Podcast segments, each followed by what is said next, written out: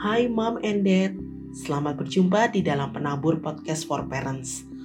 Mengembangkan potensi anak-anak tercinta kita tidak hanya melalui pembelajaran dan teladan hidup, namun mereka perlu mencari pengalamannya sendiri melalui komunitas di sekitarnya, baik keluarga, sekolah, gereja, dan komunitas sosial lainnya.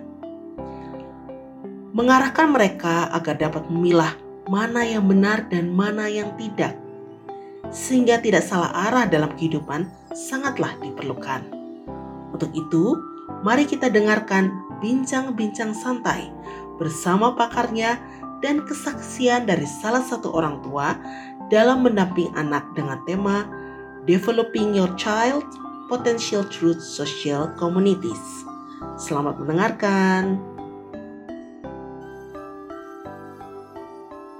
Dads, dan Educators, uh, saya Shirley dari BPK Penabur Jakarta sungguh bersuka cita kalau pada Sabtu hari ini saya boleh memandu uh, acara belajar kita bersama di Sabtu siang ini.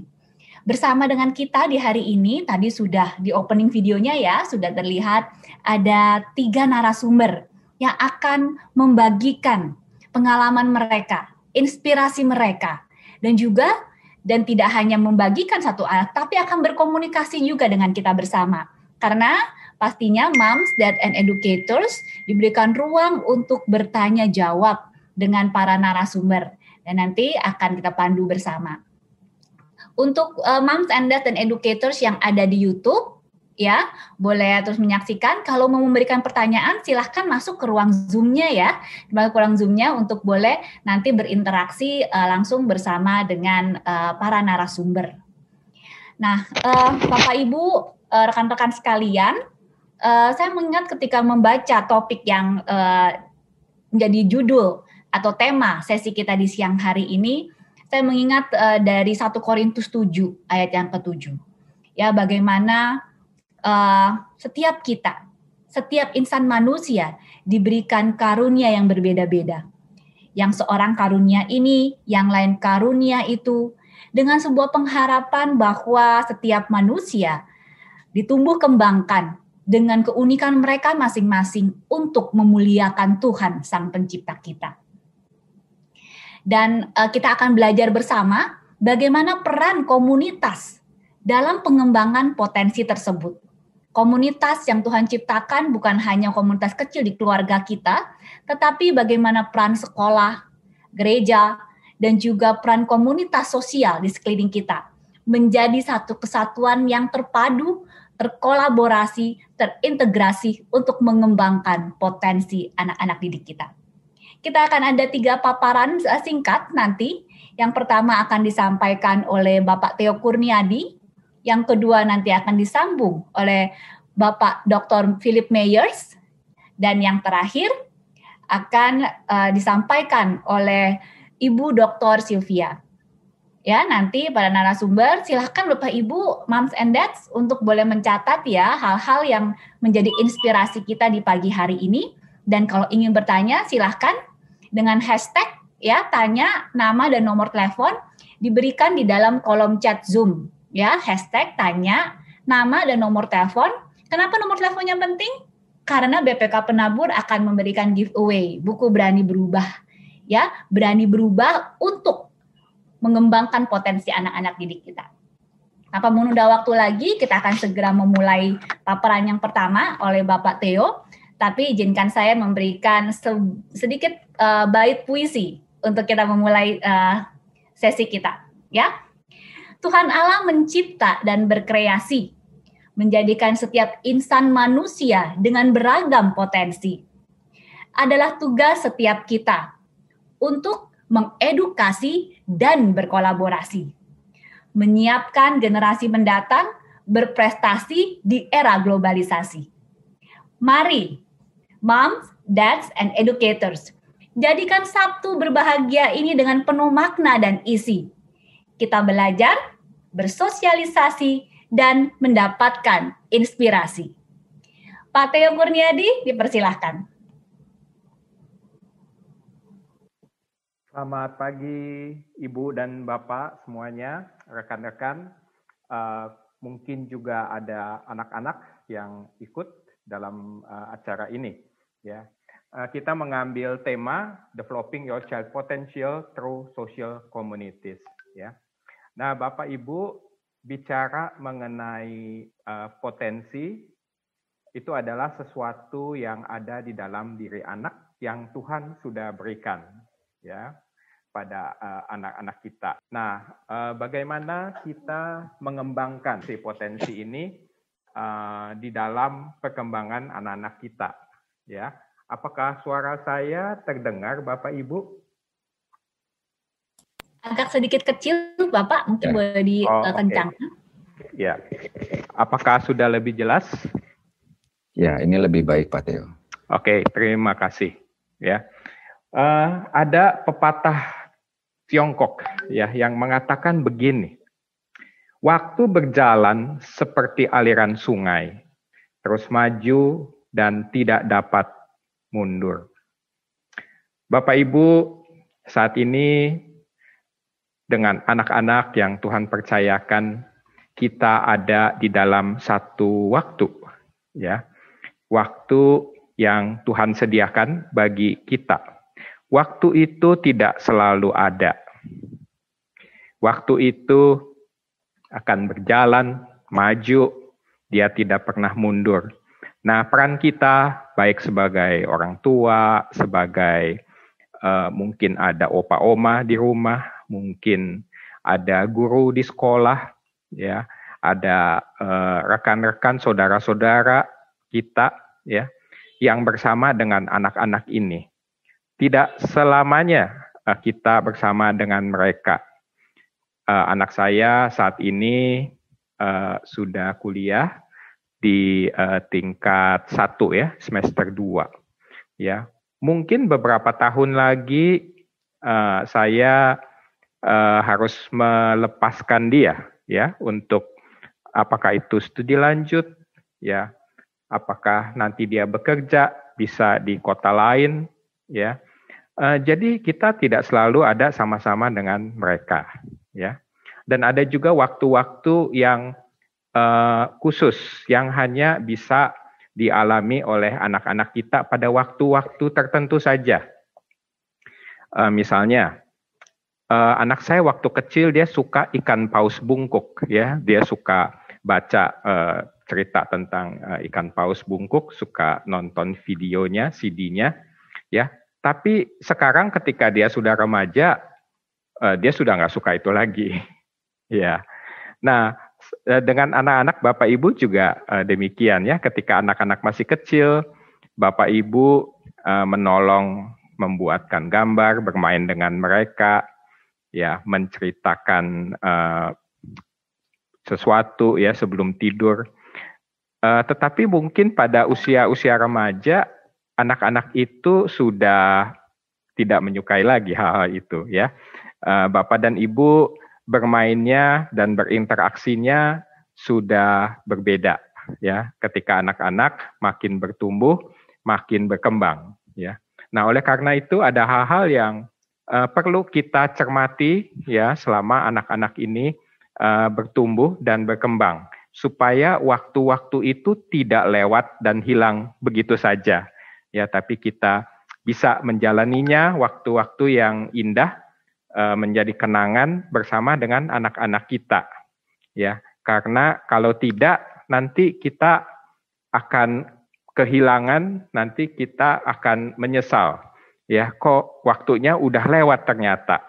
Ya kok waktu ini cepat sekali. Ya. Nah baik uh, saya akan melanjutkan presentasi saya. Minta tolong Pak Adit next slide. Ya, jadi ada uh, pendahuluan, lalu kita bicara mengenai anak, bagaimana mengembangkan dan bahaya-bahaya apa yang bisa terjadi dalam perkembangan dan panggilan kita ya sebagai orang-orang dewasa untuk mendampingi anak-anak ini. Next, ini adalah satu kesempatan dan uh, satu keistimewaan ya. Kita dipanggil dan diberikan hak istimewa oleh Tuhan uh, supaya kita ini memperlengkapi anak-anak kita. Kita dipanggil oleh Tuhan Yesus menjadi uh, light of the world ya, menjadi terang dunia ya, bukan garam meja, ya, bukan terang yang hanya di uh, hanya klip-klip saja ya, tapi kita dipanggil menjadi terang dunia ya uh, yang bisa menyinari di tengah kegelapan. Nah, kalau kita bicara mengenai uh, pengembangan potensi anak ya sebetulnya kita bicara tentang apa? Sebenarnya uh, kita bicara tentang bagaimana kita itu memberikan satu makna hidup buat anak-anak kita. Next slide-nya Pak Adit. Uh, bagaimana kita memberikan satu tujuan hidup buat anak-anak. Ya. Uh, bagaimana anak-anak ini nanti menjalani kehidupannya, motivasinya apa. Ya. Jadi uh, ini adalah hal yang sangat penting buat anak-anak uh, seumur hidup mereka. Uh, once kita sudah uh, memberikan satu tujuan di dalam hidup mereka, ya, nah mereka akan uh, mengejar itu sepanjang kehidupannya, ya, supaya uh, kehidupannya itu terarah, ya, supaya motivasinya nggak salah, ya, apa pun yang dia pikirkan, apa pun yang dia lakukan, dia kerjakan, itu untuk mengejar tujuan yang jelas. Sedapat mungkin kita harus memberikan satu, uh, saya sebutnya unshakable foundation ya, satu dasar yang tidak tergoyahkan gitu seumur hidup anak ya, sehingga anak sepanjang hidupnya dia punya satu pegangan uh, yang tidak tergoyahkan. Nah, apa itu ya? Itu yang kita akan lihat terus sepanjang presentasi ini. Rasul Paulus mengatakan uh, di dalam Filipi 4 ayat 13, I can do all things through Christ when uh, who strengthens me ya. Saya dapat melakukan apa yang uh, saya bisa melakukan segala hal di dalam Kristus yang memberikan kekuatan kepada saya. Ya, jadi uh, kekuatan yang bisa dimiliki oleh setiap anak-anak kita itu sebetulnya bukan berdas, berasal dari dalam diri mereka ya tetapi kita dengan iman kita percaya bahwa Tuhan yang memberikan kekuatan di dalam diri eh, anak-anak kita untuk menghadapi berbagai hal. Kita tidak tahu mereka akan menghadapi apa di dalam kehidupannya ya. Ada masalah, ada tantangan, ada kesulitan, ada tekanan, ada stres ya masa depan seperti apa kita tidak tahu persis ya tetapi kita boleh percaya bahwa Tuhan yang akan menolong uh, anak-anak kita ini. Ya, sekarang bicara mengenai anak-anak kita ya, sebetulnya siapa sih anak-anak kita ini?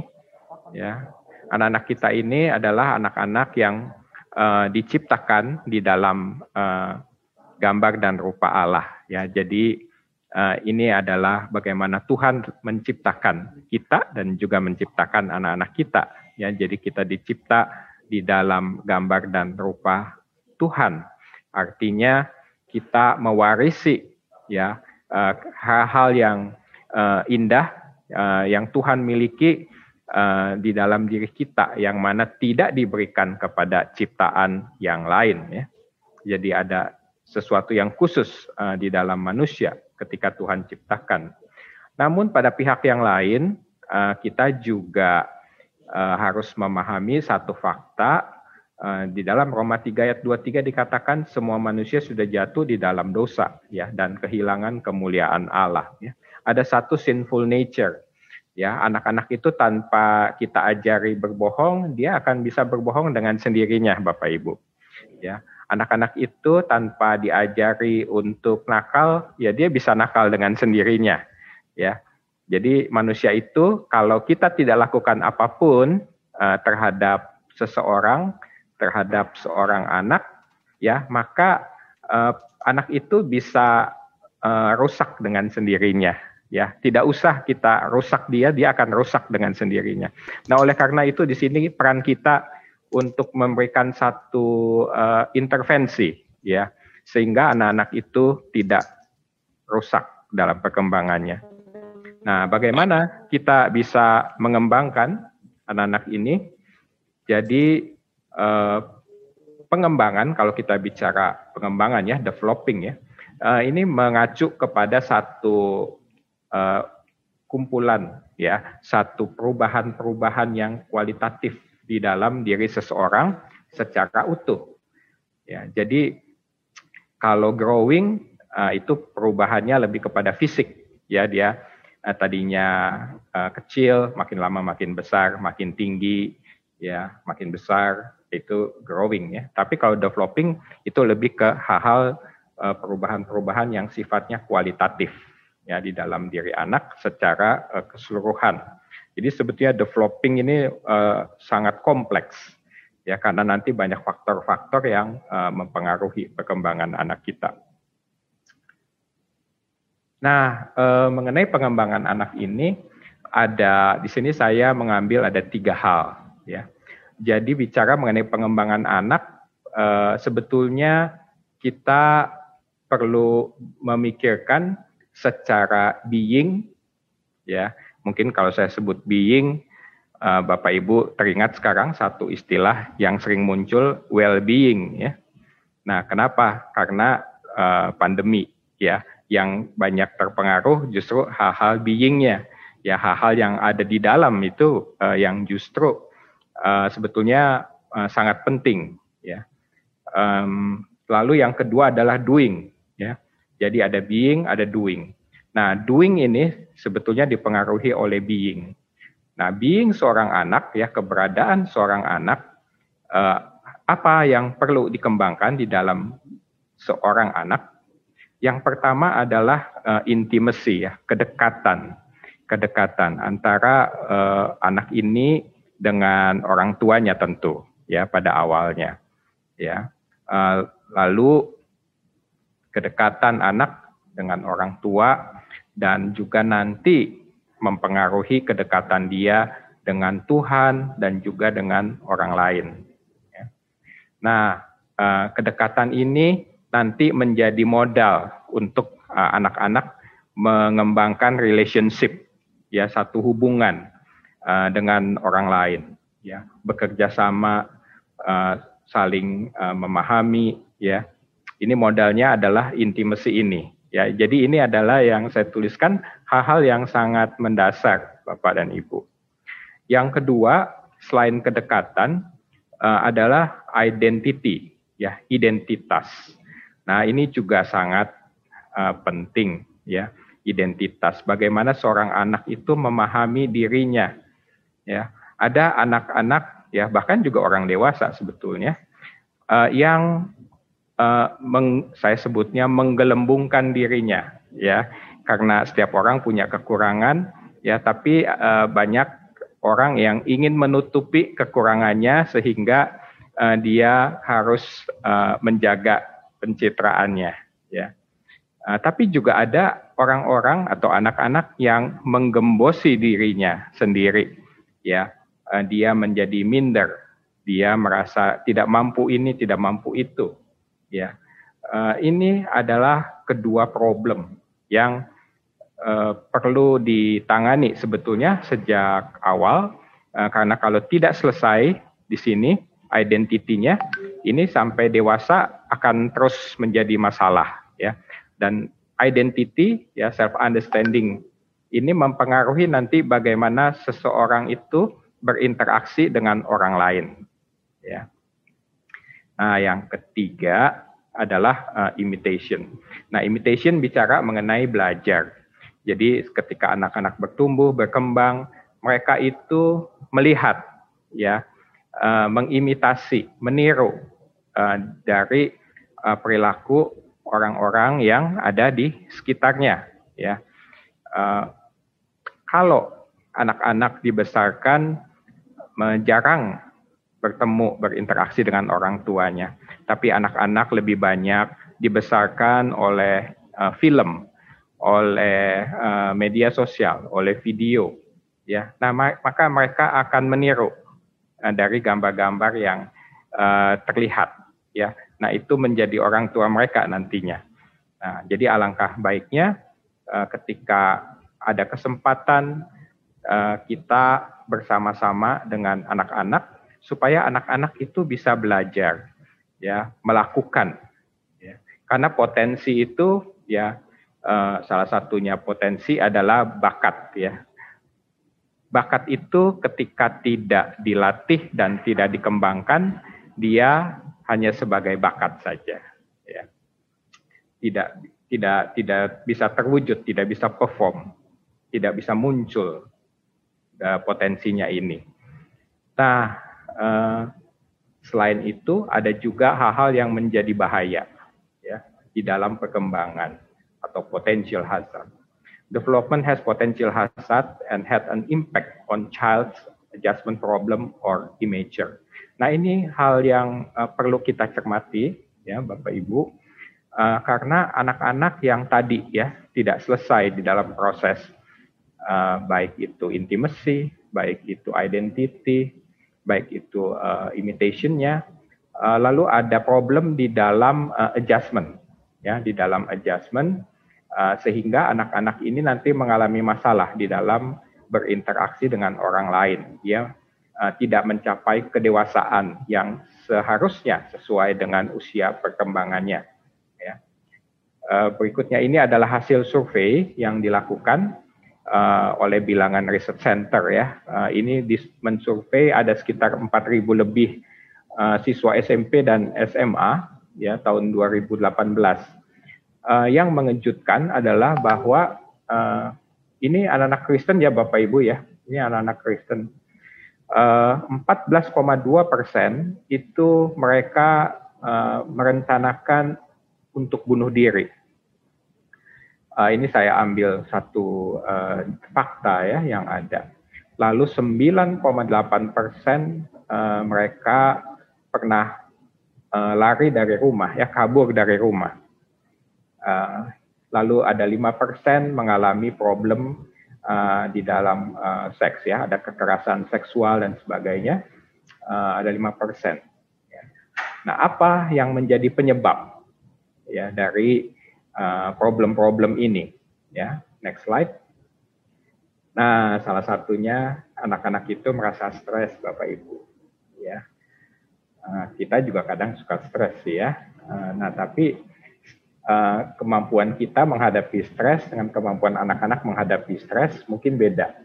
Apalagi anak-anak generasi yang sekarang, ya, uh, generasi saya kira mostly anak-anak bapak ibu kebanyakan generasi Z ya, itu dia lebih rentan ya terhadap stres.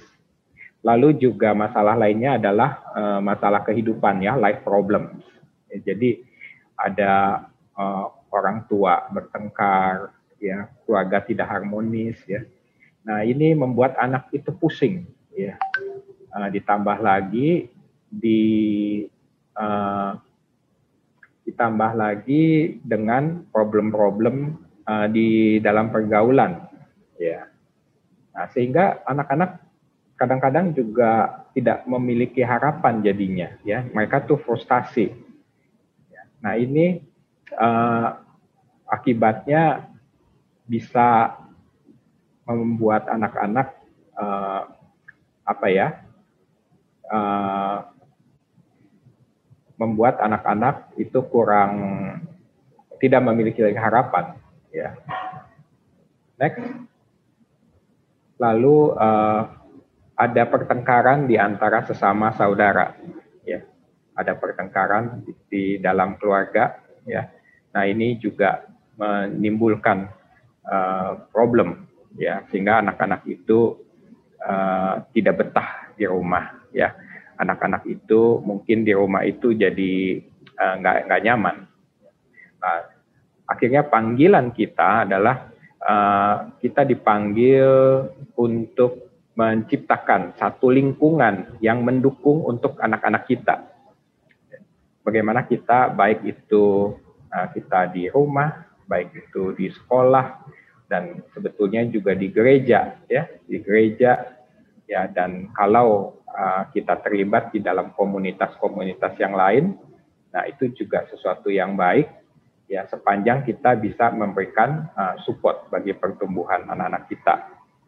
Nah, jadi kesimpulannya uh, kita perlu melakukan empowering ya memberdayakan anak-anak kita. Bagaimana supaya mereka memiliki iman yang kuat mereka mengalami uh, kasih yang tidak bersyarat dan mereka mempunyai harapan.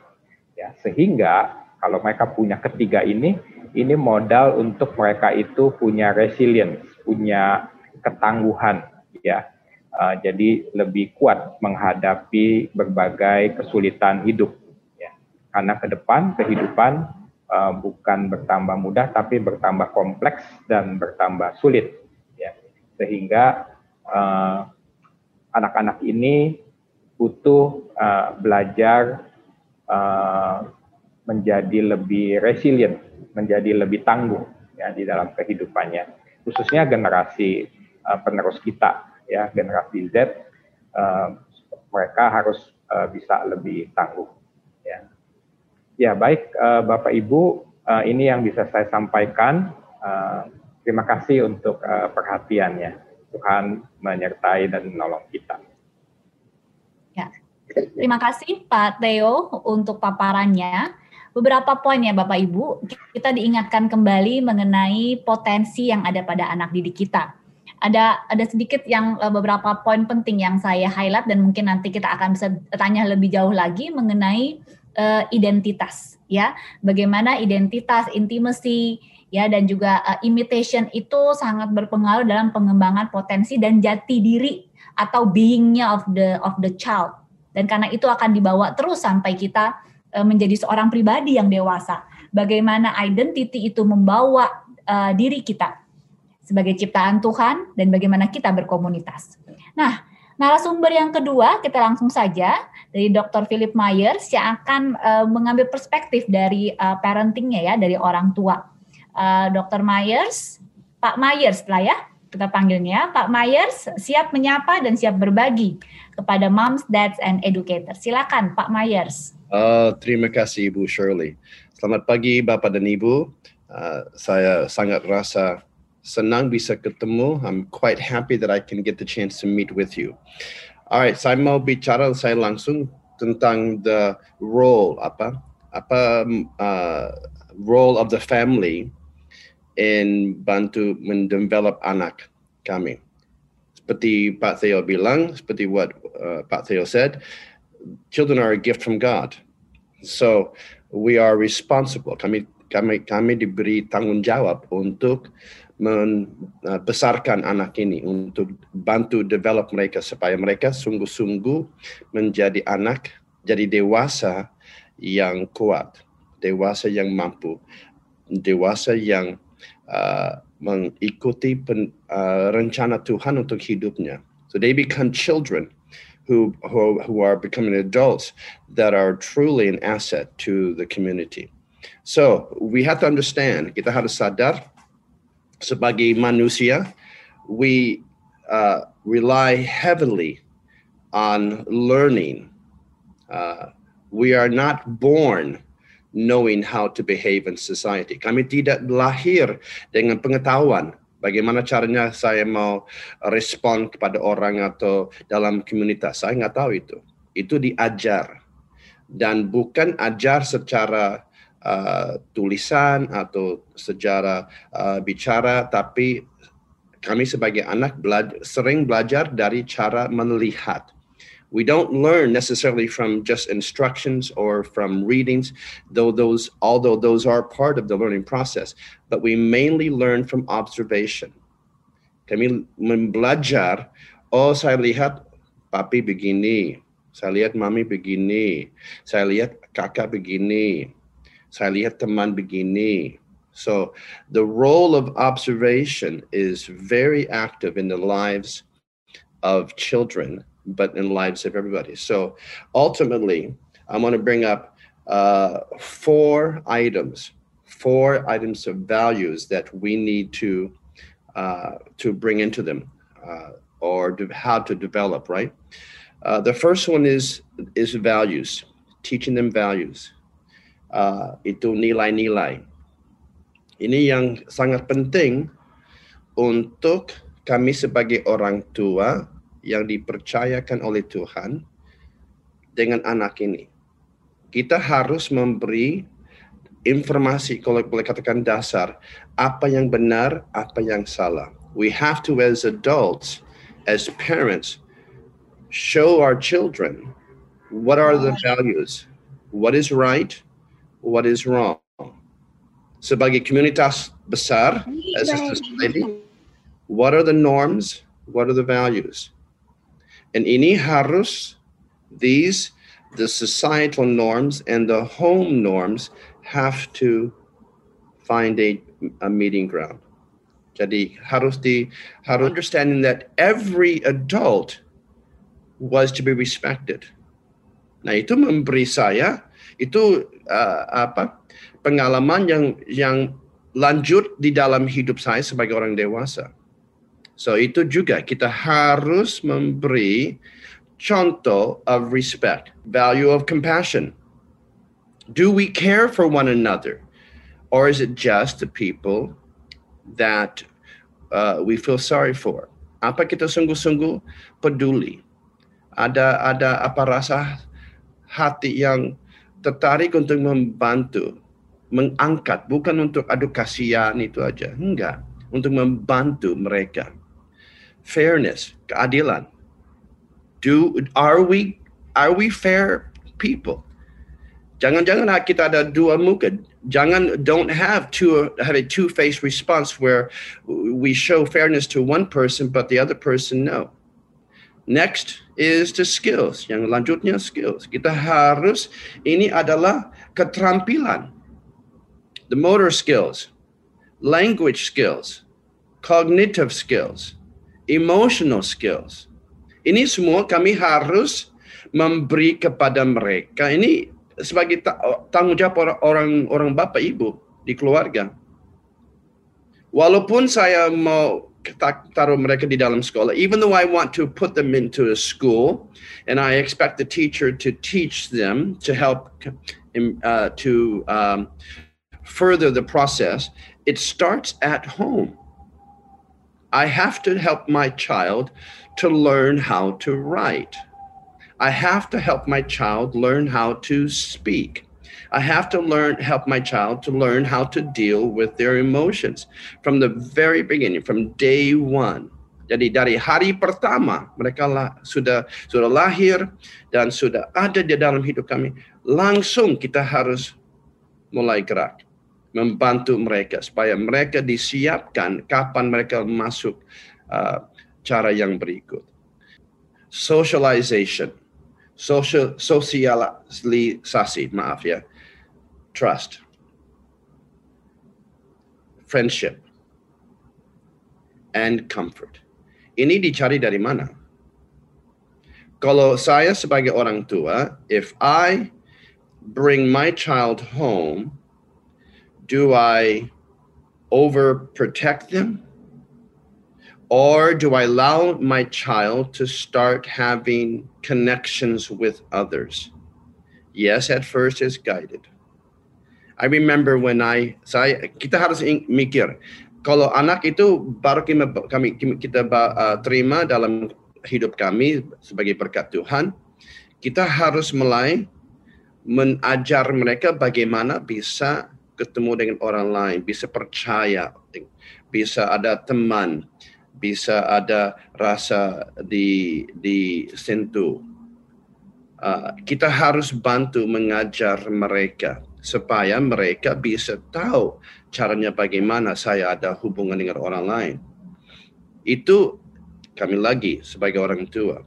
So I, I would have my dad sering bapak saya kalau dia ada rapat dia ajak saya ikut supaya saya, saya bisa lihat dia bagaimana caranya dia handle masalah.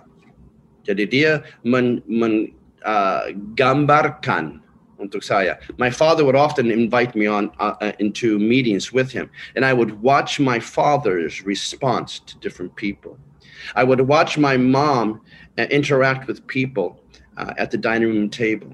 Saya sering melihat ibuku kapan ada tamu yang diundang untuk makan bersama. Bagaimana dia berga, mereka dia uh, berbincang-bincang dengan dengan tamu di situ. Dan yang yang terakhir, security. Kita sebagai orang tua mikir, oke, okay, saya provide rumah, shelter, saya mem, mem, uh, memberi makanan, oke, okay, uh, food, saya memberi clothing, pakaian.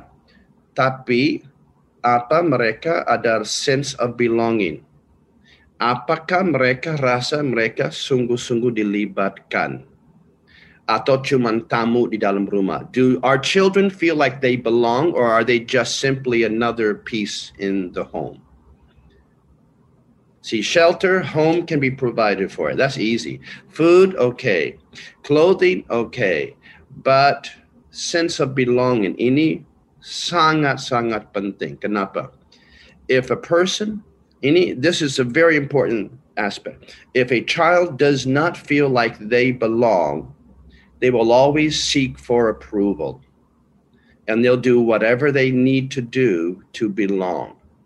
Kalau anak nggak rasa mereka sungguh-sungguh dilibatkan atau mereka ada posisi yang penting di dalam keluarga, mereka akan akan sebagai anak remaja akan uh, nama nanti cari uh, dukungan dari orang lain. Mereka cari orang yang bisa menerima mereka, orang yang suka mereka, orang yang mau bergaul dengan mereka. Dan itu bisa bahaya. Kenapa? Belum tentu orang lain sungguh-sungguh mikir baik tentang anak. The danger is if we allow our child to seek for the sense of belonging outside of the home, they then may may end up meeting somebody who has ulterior uh, intentions. So, uh, real quick, I want to singkat ini ya. Ini tahap perkembangan masa kanak-kanak ini kita harus membantu.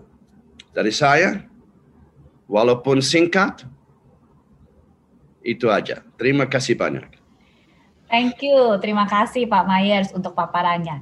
Nah, um, moms, dads tadi sudah melihat ya bagaimana uh, apa namanya dua paparan itu sebenarnya ada uh, benang merahnya. Ya, saya pakai merah dulu, nanti gabung merah, biru, kuning dan selanjutnya menjadi satu menjadi rangkaian yang indah. Ya, benang merah yang pertama adalah dalam mengenali dan pengembangan potensi dari Pak Teo tadi disampaikan adalah uh, identitas dari anak itu sendiri. Bagaimana anak mengenal naturnya sebagai ciptaan Tuhan. Yang kedua peran keluarga, peran kita dalam memberikan nilai-nilai itu, nilai pendidikan, nilai edukasi, nilai sosial masyarakat, ya, yang dipadukan untuk bisa memberikan arti sense of purpose dalam kehidupan anak-anak. Nah, yang ketiga, dari dalam diri, dari lingkungan terdekat, keluarga kita, dan bagaimana sekarang komunitas sosial. Karena mereka akan hidup dan dilepaskan dari dari keluarga kita untuk menjadi pribadi dan bertanggung jawab untuk kehidupannya di masa depan. Bersama dengan kita, Ibu Silvi Sutantio. Ibu Silvi, apakah sudah hadir bersama dengan kita, Ibu Silvi? Sudah Ibu Shirley, ada. Ah, Ibu Silvia, apa kabar Bu Silvia? Baik. Ya. Shalom semuanya. Shalom. Moms, Dad, and Educators, mari kita belajar kembali dari narasumber yang ketiga, bagaimana komunitas sosial dan dampaknya dengan pengembangan potensi anak-anak kita. Ibu Sylvia, dipersilahkan. Oke, okay, um, saya share screen saya. Bapak Ibu, selamat pagi uh, menjelang siang semuanya. Saya senang sekali bisa ada bersama-sama dengan uh, para orang tua murid yang memang sangat concern pastinya uh, apa dengan pendidikan anak-anaknya. Kalau tidak, pasti tidak akan datang ke sini. Ya, saya senang sekali kita bisa ber, bersama-sama mendiskusikan mengenai anak kita. Saya juga punya anak dan kami juga masih dalam taraf mendidik anak saya tentu saja ya. Jadi kita sama-sama belajar sebagai orang tua bagaimana bisa menjadi orang tua yang baik yang mengembangkan potensi anak kita. Nah, saya akan membicarakan bagaimana kita bisa mengembangkan potensi anak kita bukan hanya di keluarga saja, tetapi kita ayo kita berpikir lebih besar lagi ya. Jadi sama-sama saya ajak Bapak Ibu, ayo kita mikir anak kita lebih besar lagi. Bagaimana mengembangkan potensinya. Nah, Bapak Ibu ini uh, sekilas info karena saya memang uh, bukan dari BPK penaburnya ya. Jadi Ah, tapi saya lulusan BPK Penabur, saya di SMP-nya BPK Penabur dan SMA-nya BPK Penabur. Sepanjang sejarah pendidikan saya, saya education, education, education. Jadi S1, S2, S3 semua education. Dan sepanjang pengalaman uh, pekerjaan saya pun juga di sekolah, ya, nggak di ke mana-mana. Mulai dari sekolah uh, SD, jadi saya pernah ngajar TK, SD, SMP, SMA sampai uh, kuliah dan sekarang saya uh, juga uh, masih mengajar jadi dosen begitu ya. Jadi memang kehidupan kehidupan uh, seorang pendidik lah Bapak Ibu. Oke. Nah, Bapak Ibu um, saya uh, akan sampaikan kita ayo kita mari melihat bersama-sama di mana posisi anak kita berada ya. Kalau di sini kita dilihat bahwa yang namanya komunitas itu mulai dari yang paling kecil, yang paling dasar, yang dikatakan informal education ya kalau bahasa pendidikannya, yaitu adalah keluarga di dalam keluarga kita. Nah bersama-sama dengan keluarga kita ini bergantung dengan tangan dengan sekolah begitu untuk membesarkan atau mengembangkan potensi anak-anak kita yang anak kita sendiri pun ada di dalam masyarakat di dalam komunitas. Baik itu mulai dari RT RW di sekitar ya kan? Pastinya ada uh, apa lingkungan sekitar anak-anak kita kemudian lebih besar lagi mungkin di kota Madia kabupaten. Kalau kita di Jakarta ini Jakarta Barat Jakarta Utara Jakarta Timur begitu ya. Kalau di uh, apa di luar Jakarta namanya kabupaten kan biasanya sampai di provinsi dan akhirnya uh, Indonesia. Bahkan nanti di luar sana luar di dunia lagi. Nah bagaimana kita berpikir bersama-sama bahwa semua komunitas ini akan membentuk anak kita? Dan bagaimana dasarnya? Yang pertama adalah di dalam keluarga kita sendiri yang kita bersama-sama menggandeng ya sekolah untuk membesarkan anak kita. Jadi kan dibilang sekolah itu loko parantis uh, temannya kita sebagai uh, keluarga untuk mendidik anak kita yang paling dekat. Oleh karena itu Bapak Ibu dalam memilih sekolah haruslah memilih yang tepat sehingga Bapak Ibu bisa sejalan dalam mendidik anaknya. Nah, kalau menurut saya, kalau saya sangat senang sekali dengan Lukas 2 ayat 52.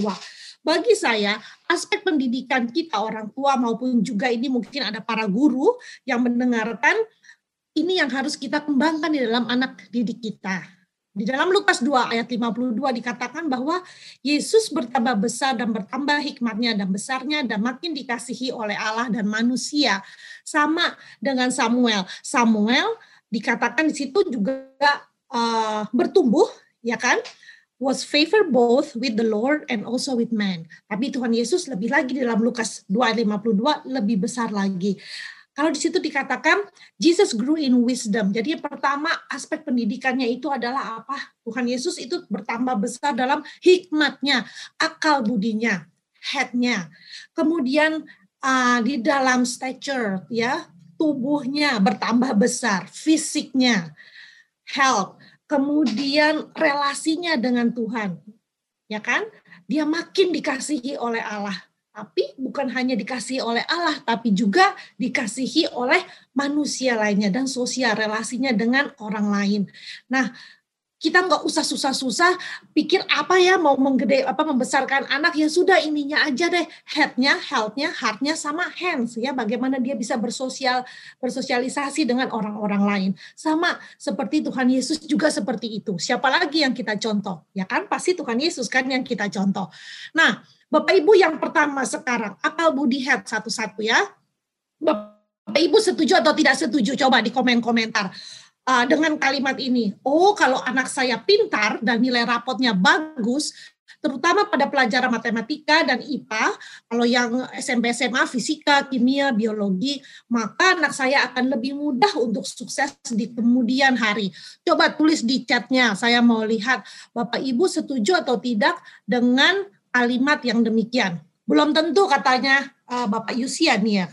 Bapak Yusia tidak setuju, Ibu Siska tidak setuju, Ibu Lirisa juga tidak setuju, Ibu Juli tidak setuju, Pak Samuel tidak setuju, Ariela, Ibu Esther, uh semua disegri, disegri, disegri, disegri. Berarti ibu-ibu di sini nih atau bapak ibu di sini memang bapak ibu yang hebat-hebat ya, karena yang sangat tahu bagaimana uh, apa apa yang paling penting dalam diri anaknya.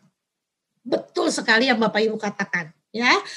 Tidak setuju berarti sekarang paradigma orang tua sudah berbeda ya, nggak eh, nggak seperti paradigma yang dulu-dulu pada waktu um, saya masih di sekolahan begitu. kan kebanyakan orang tua maunya anaknya itu masuk IPA begitu ya sampai nanti nangis-nangis kenapa anaknya nggak masuk IPA begitu kan karena maunya masuk IPA supaya bisa sekolah di mana-mana tapi memang betul seperti yang Bapak Ibu um, katakan begitu penelitian dari Angela Duckworth dia juga seorang guru tapi dia juga uh, apa seorang psikologis begitu.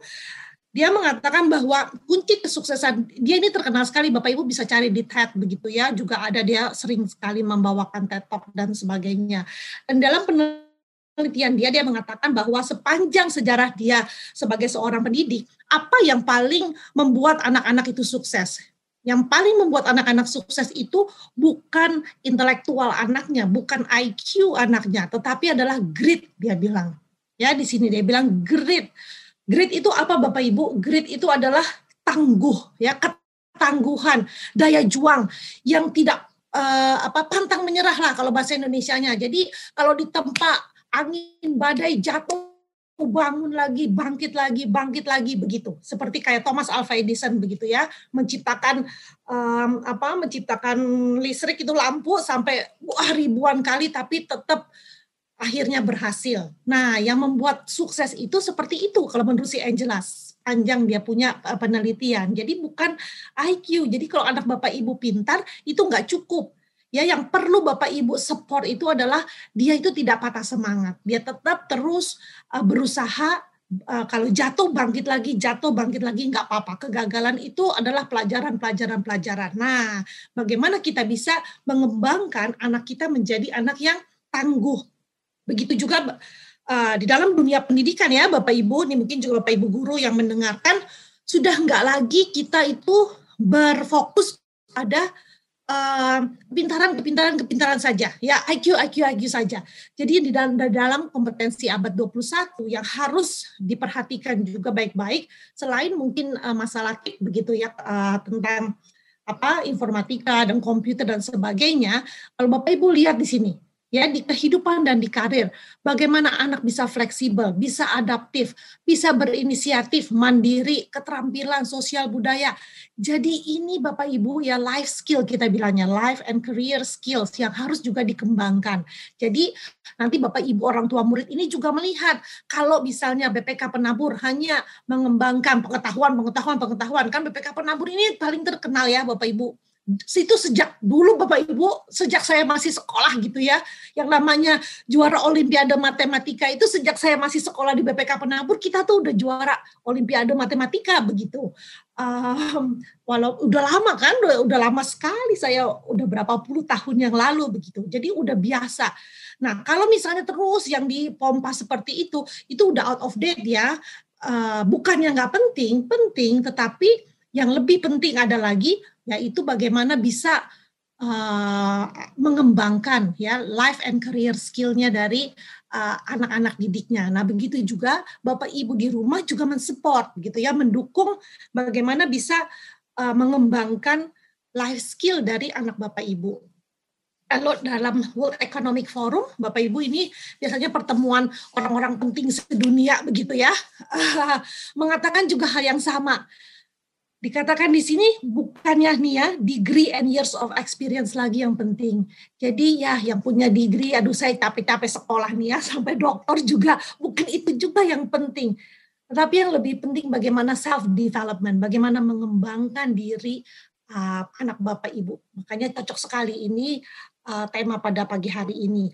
Kemudian Bapak Ibu dikatakan nanti in the future apa sih skill yang di, uh, yang perlu dikembangkan Ya ini Bapak Ibu, semua kalau Bapak Ibu lihat ya, ada sense making, sense making bukannya uh, intelektual yang tinggi, tetapi bagaimana dia bisa mengekspresikan ya, ada sense-nya, bisa mengekspresikan apa yang dia punya. Kemudian ada adaptive thinking, dia nggak cuma berpikir, tetapi pemikirannya itu harus adaptif. Kalau anak bapak ibu berpikir aja, tapi nggak bisa diadapt, begitu juga percuma, ya kan? Kemudian social intelligence Bagaimana berelasi sosial itu juga yang penting. Kemudian cross cultural competency. Bapak Ibu sekarang dalam dunia maya seperti ini mau sampai ke mana pun juga bisa. Kita mau webinar, mau ke luar negeri dan sebagainya itu sudah luar biasa. Universitas-universitas di Amerika dan sebagainya atau juga di Eropa sudah banyak sekali buka kursus-kursus yang free Bapak Ibu ya yang kita bisa hadiri begitu. Nah, kemudian kolaborasi. Nah, keterampilan-keterampilan inilah yang diperlukan oleh anak Bapak Ibu di dalam masyarakat ini yang sekarang ini. Ya, yang kita perlu tahu, yang kita uh, perlu buka wawasan kita, bukan hanya bagaimana uh, apa ya mendidik anak kita bisa matematika dan bisa itu oke okay lah itu masih taraf-taraf dasar. Tapi kita perlu lagi berpikir lebih jauh Bapak Ibu juga mengetahui mungkin ya ini uh, seorang ahli Howard Gardner uh, beliau ini profesor di Harvard juga sebetulnya udah lama sekali nih teorinya dia tahun 83 dia mengatakan bahwa yang namanya uh, kecerdasan itu bukan hanya kecerdasan matematika saja Ya kan ini biasanya kita di Indonesia mementingkan ini saja logical mathematics. Tapi anak Bapak Ibu tadi sudah dikatakan oleh Pak Teo anak yang unik, ciptaan Tuhan yang mempunyai kapasitas yang luar biasa, yang mempunyai potensi luar biasa dari semuanya. Mungkin anak Bapak Ibu jago bahasa atau misalnya dia bisa menggambar dengan baik, melihat ruang dengan baik. Kemudian Bapak pinter musik, kemudian bisa juga uh, pinter bicara dan sebagainya. Ya, ada berbagai macam uh, dibilangnya inteligensi oleh uh, Howard Gardner. Jadi bukan hanya matematika saja, kita sudah tahu. Nah, Bapak Ibu bagaimana mengembangkan yang pertama ini kan head-nya. Bapak Ibu perlu tahu bahwa yang namanya anak pasti juga ada stage-stage-nya. Jadi yang namanya intelektual anak itu, saya tadi lihat ya, ada yang bertanya, apakah anak saya nanti intelektualnya akan berubah? Pasti Bapak Ibu akan berubah. Kalau intelektual anak Bapak Ibu nggak berubah, berarti anak Bapak Ibu uh, mengalami kebutuhan khusus, begitu ya. Jadi memang harus berubah. Kenapa? Karena ya memang seperti itu yang Tuhan ciptakan dari anak masih kecil sampai dewasa itu ada perubahannya. Kalau seorang ahli yang kita dalam pendidikan ada ahli namanya si Piaget, dia mengatakan bahwa uh, kita itu uh, ada perkembangan otaknya, ya ada perkembangan uh, kognitifnya, dibilang begitu. Dari anak masih kecil terus anak TK beda lagi, anak SD beda lagi sampai anak remaja juga berbeda. Nah, misal contohnya Bapak Ibu ya. Kalau bapaknya anak-anak TK, coba deh Bapak Ibu bikin kayak sulap-sulapan ya. Saya udah pernah nih Bapak Ibu apa uh, mempraktekkan ini pada ponakan-ponakan saya. Jadi kalau misalnya kita tuang air ya di gelas yang sama seperti ini. Ini kan ya airnya sama, benar kan? Nah kemudian ada hal ya di depan matanya dia kita bilang ini airnya sama kan? Iya sama. Nah kemudian kita ambil satu gelas lagi yang lebih kecil permukaannya. Nah ketika kita tuang airnya ke dalam gelas ini sudah pasti ini kan levelnya akan naik kan seperti itu. Nah nanti kalau kita tanya sama anak-anak, oke okay, mana airnya lebih banyak yang mana? Pasti jawabannya yang mana Bapak Ibu? Yang sebelah kanan kanan kanan begitu ya. Pasti akan dijawab yang sebelah ini dia nih the taller one. Ini yang paling um, lebih banyak airnya. Padahal di depan matanya kita udah kasih tahu bahwa ini semua sama begitu ya. Nah, itulah dia salah satu contohnya saja bahwa yang namanya anak seperti itu. Makanya kalau saya ngajar mahasiswa saya, mahasiswa saya ini kan calon guru ya, calon guru SD, ada juga calon guru uh, SMP dan sebagainya. Kalau yang calon guru SD saya katakan bahwa kamu kalau ngajar anak-anak nggak bisa. Kan tadi ya juga saya apa membaca bagaimana ya mengajarin anaknya. Dan seperti ini Bapak Ibu. Kita nggak bisa mengajar dari kacamata kita.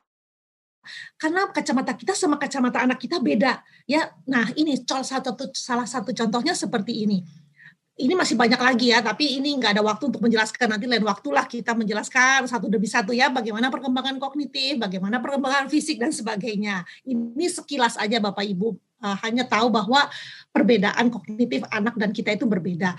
Contohnya juga seperti ini namanya nih egocentrism. Misalnya kalau kita tanya sama anak kita ya, misalnya duduk seperti ini, ini ada bonekanya. Nah itu anak kita di sebelah uh, sini. Terus kita tanya, eh yang bonekanya lihat itu apa ya? Pasti anak kita menjawab apa?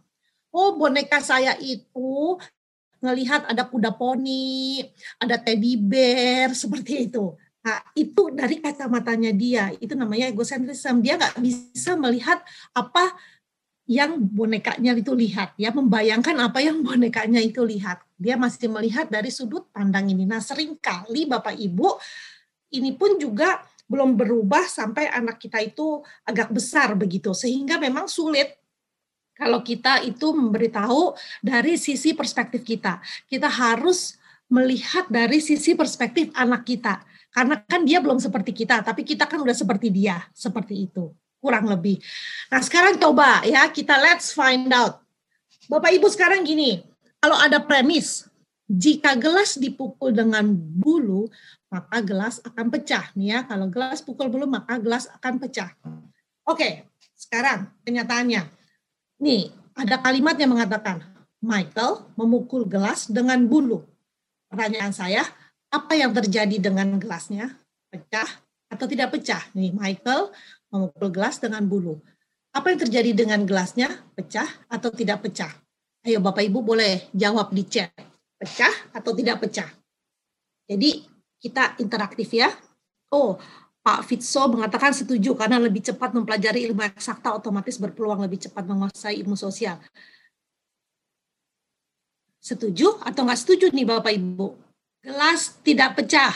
Oke, tidak pecah. Oke. Tidak pecah, tidak pecah. Oke. Tidak pecah, gelas tidak pecah. Ibu Jolin bilang pecah. Uh, Pak Gunawan bilang pecah, kecuali kesenggol. Pak Daniel, Ibu Esther bilang pecah, Ibu Lisa pecah, pecah. Nah sekarang pecah, Ibu Gisa bilang pecah, tidak pecah, pecah, tidak pecah karena bulu tidak bisa memecahkan gelas katanya Pak Yusuf ya. Nah, Pak Jonas Sidapat bilang pecah, Revan Sinaga bilang pecah. Tidak pecah, nah, ada yang bilang pecah ataupun tidak pecah. Nah Bapak Ibu ini namanya saya mau uh, mengatakan bahwa tidak semua kita itu pun sebagai orang dewasa sampai pada level yang ini dia ini ya. Yang level oh sorry level, ya level untuk uh, berpikir secara abstrak seperti itu. Karena ini adalah berpikir secara abstrak yang seharusnya ketika anak-anak sudah dewasa, ini kita harus bisa berpikir secara abstrak. Tetapi menurut teori si Piaget, tidak semua orang pun bisa berpikir secara abstrak. Contohnya yang seperti ini. Ya, kalau ini adalah contoh bagaimana berpikir secara abstrak memang kalau yang bilang bahwa nggak nggak pecah, masa pukul pakai bulu itu pecah ya. Nah itu artinya kita masih ada di dalam pemikiran yang konkret, yang melihat apa-apa semua itu harus konkret begitu. Tetapi kalau orang yang bisa berpikir abstrak itu apa akan menjawab bahwa akan pecah. Kenapa akan pecah? Karena premisnya. Premisnya mengatakan jika gelas dipukul dengan bulu, maka gelas akan pecah. Nah, kita berpatokan pada premisnya itu. Kurang lebih seperti itulah Bapak Ibu, ya.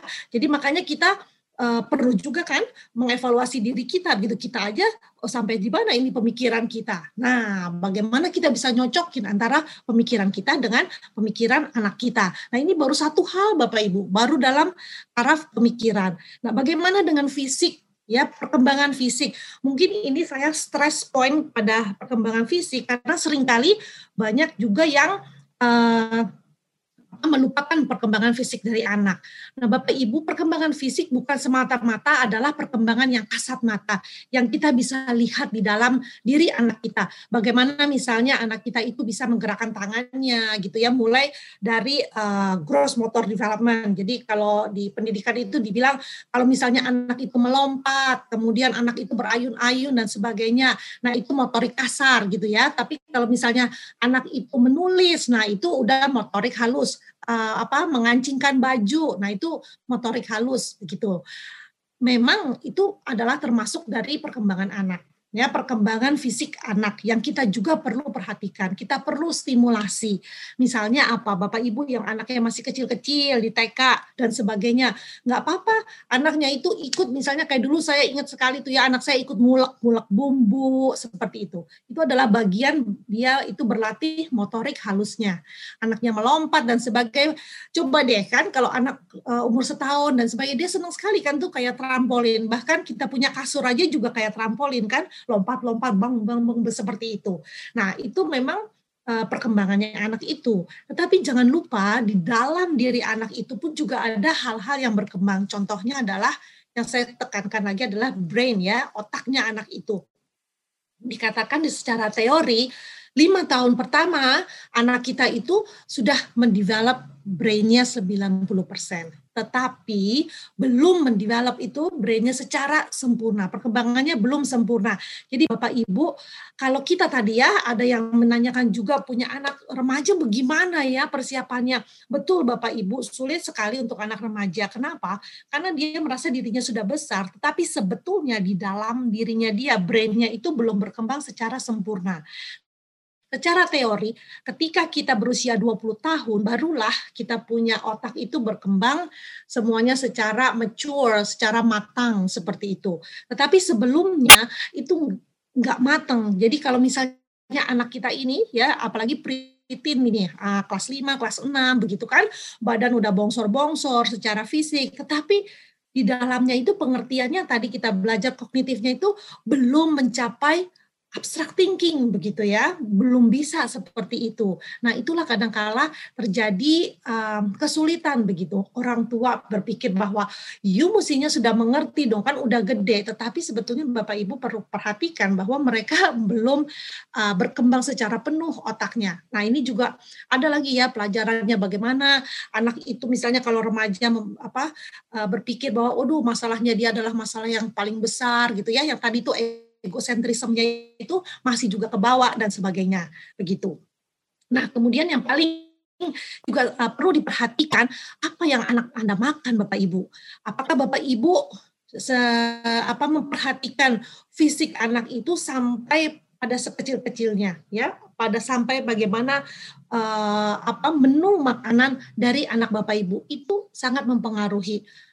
Kalau misalnya kita punya suguhan makan seperti ini, mana yang dalam menu anak kita banyak sering dimakan? Yang sebelah kiri atau yang sebelah kanan?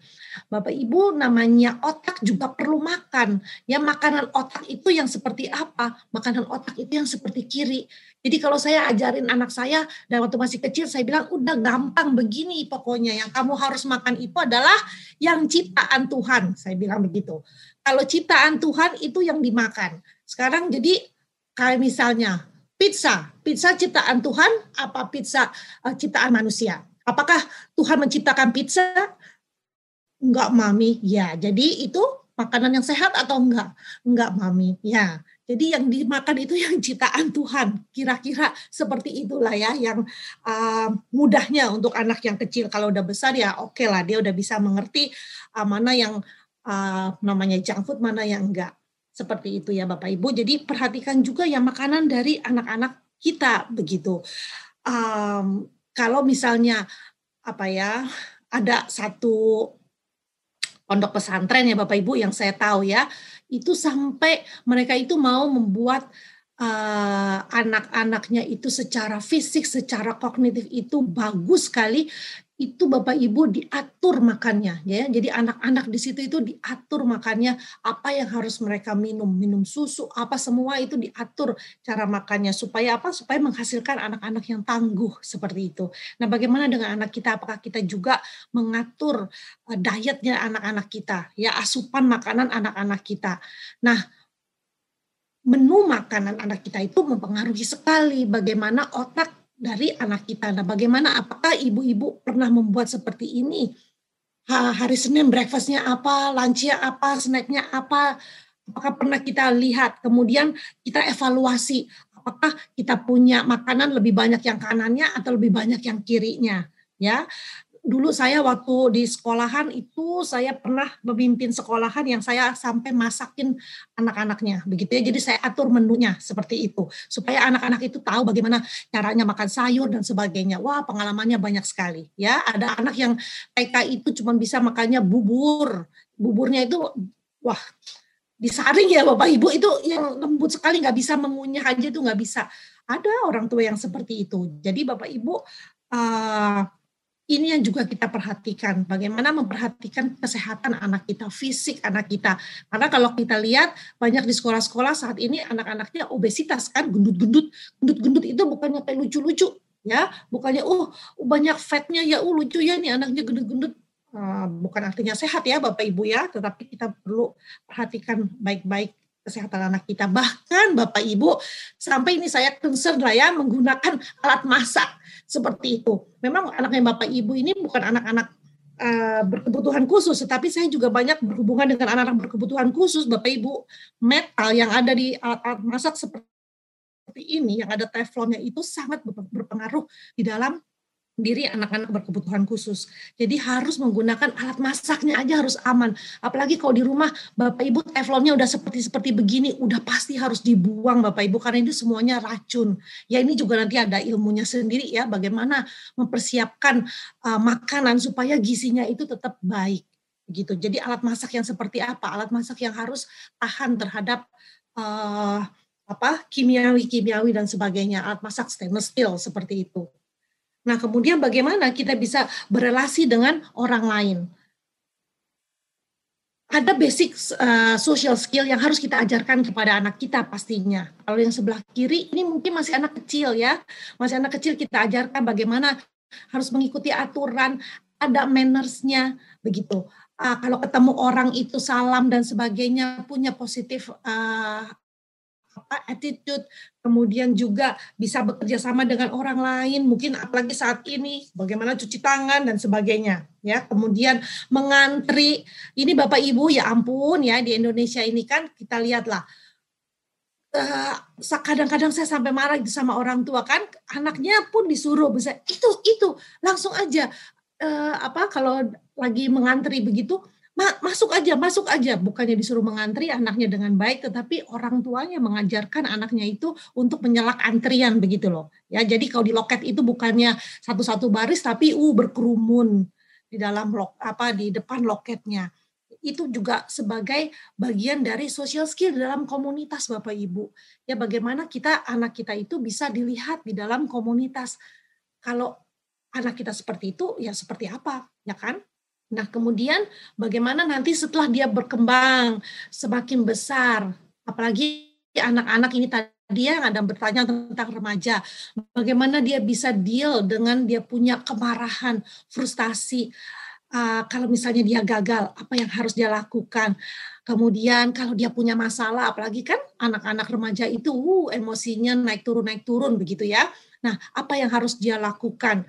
Kemudian dia harus, apalagi zaman sekarang ini, dia harus pikir dulu sebelum bicara atau sebelum jempol menari-nari, ya kan di atas HP-nya. Akibatnya bisa luar biasa. Seringkali saya katakan kepada orang tua murid atau juga orang tua di dalam uh, parenting seperti ini bahwa Bapak Ibu kita ingat bersama-sama bahwa anak kita, anak Bapak Ibu dan juga anak saya ini akan menjadi suami dan akan menjadi istri dari orang lain ya kan mereka akan menjadi suami dan istrinya di masa depan. Nah, jangan sampai anak kita menyusahkan anak orang lain. Benar nggak Bapak Ibu? Ya, kita ayo kita masing-masing kita mendidik, kita membesarkan dan mengembangkan potensi anak kita supaya pada gilirannya nanti anak kita ini nggak malu-maluin gitulah istilahnya ya. Maksudnya kita nggak berantem lagi sama besan kita bahwa aduh anak kamu ini luar biasa ini didikannya siapa kok anaknya begini kasihan dong anak saya ya kan saya didik baik-baik ternyata anak kamu ini nggak sopan begitu ngomongnya teriak-teriak suka mukul dan sebagainya. Jadi yuk kita mari sama-sama mendidik anak kita supaya ya anak kita nggak nyusahin anak orang lain ya Bapak Ibu ya supaya bisa jadi suami yang teladan suami yang baik dan menjadi istri juga yang menyenangkan hati suaminya Oke, nah sekarang yang tadi saya katakan, ayo kita berpikir lagi mengembangkan potensi anak kita secara luas ya dampaknya bagi masyarakat itu apa? Pernah nggak kita berpikir saya ingin membesarkan anak saya yang mempunyai dampak bagi masyarakat? Yang uh, ada gunanya begitu ya buat masyarakat umum. Nah, apa sih legacy, apakah warisan yang akan kita berikan kepada anak kita setelah kita mati nanti begitu ya? Apa yang uh, kita bisa lakukan untuk anak kita supaya bisa memberi dampak bagi komunitas di sekitarnya? Impactnya anak kita itu apa? Begitu. Saya sebagai orang tua membesarkan anak harus punya dampak bagi uh, masyarakat di sekitar dia pastinya. Mom and dad, ketika kita mampu memberikan pendampingan bagi anak-anak tercinta saat mereka berkomunitas, mereka tidak akan salah arah dan mereka mampu menjalani kehidupan dengan benar. baik di masa yang mudah maupun masa yang sulit. Berbagai tantangan hidup dapat mereka lewati karena mental dan spiritualitas mereka kuat. Sekian podcast episode 7 kali ini. Ikuti lanjutannya di podcast episode 8 dengan tema yang masih sama yaitu Developing Your Child Potential Through Social Communities.